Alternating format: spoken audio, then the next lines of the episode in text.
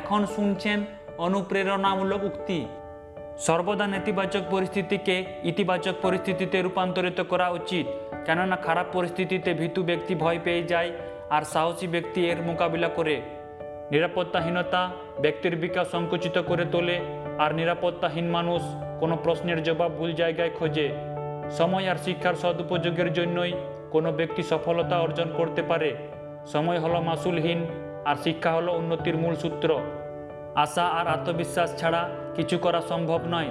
আশা ধৈর্যের প্রদীপকে জ্বালিয়ে রাখতে সাহায্য করে আর আত্মবিশ্বাস অপরাজীয় যোদ্ধা হিসেবে কাজ করে।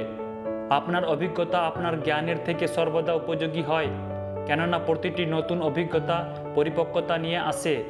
বারবার ব্যর্থতার পরেও আত্মবিশ্বাসের ভরে লক্ষ্যের দিকে লাগাতার এগিয়ে যেতে থাকলে সাফল্যের সম্ভাবনা বেড়ে যায়। অজ্ঞানী ব্যক্তি নিজেকে অজ্ঞানী মনে করে না আর তার অজ্ঞানত চেনার ক্ষমতাও থাকে না। বিশ্বাসঘাতকতা হলো অজ্ঞানী ব্যক্তির লক্ষণ। বন্ধু হলো আহত হৃদয়ের ওষুধ আর বন্ধুত্ব কোনো সুযোগ নয়, একটি উত্তরদায়িত্ব। কখনোই সন্তুষ্টি হওয়া উচিত নয়, যতক্ষণ না নিজের লক্ষ্য অর্জন হচ্ছে, কিন্তু সন্তুষ্টি হলে নিজের অগ্রগতি করাও সম্ভব নয়। অভ্যাস দ্বারা আমাদের জীবনটা গড়ে ওঠে। একজন ব্যক্তি গোটা জীবনে যে অভ্যাস গড়ে তোলে, সেগুলো হয় তার জীবন গড়ে দেবে, নয়তো ধ্বংস করে দেবে।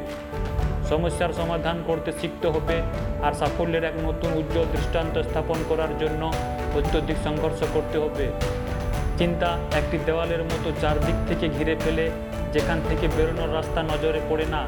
তাই সতর্ক থাকা উচিত, কেননা চিন্তাধারাই আমাদের জীবনের মূল চালিকা শক্তি।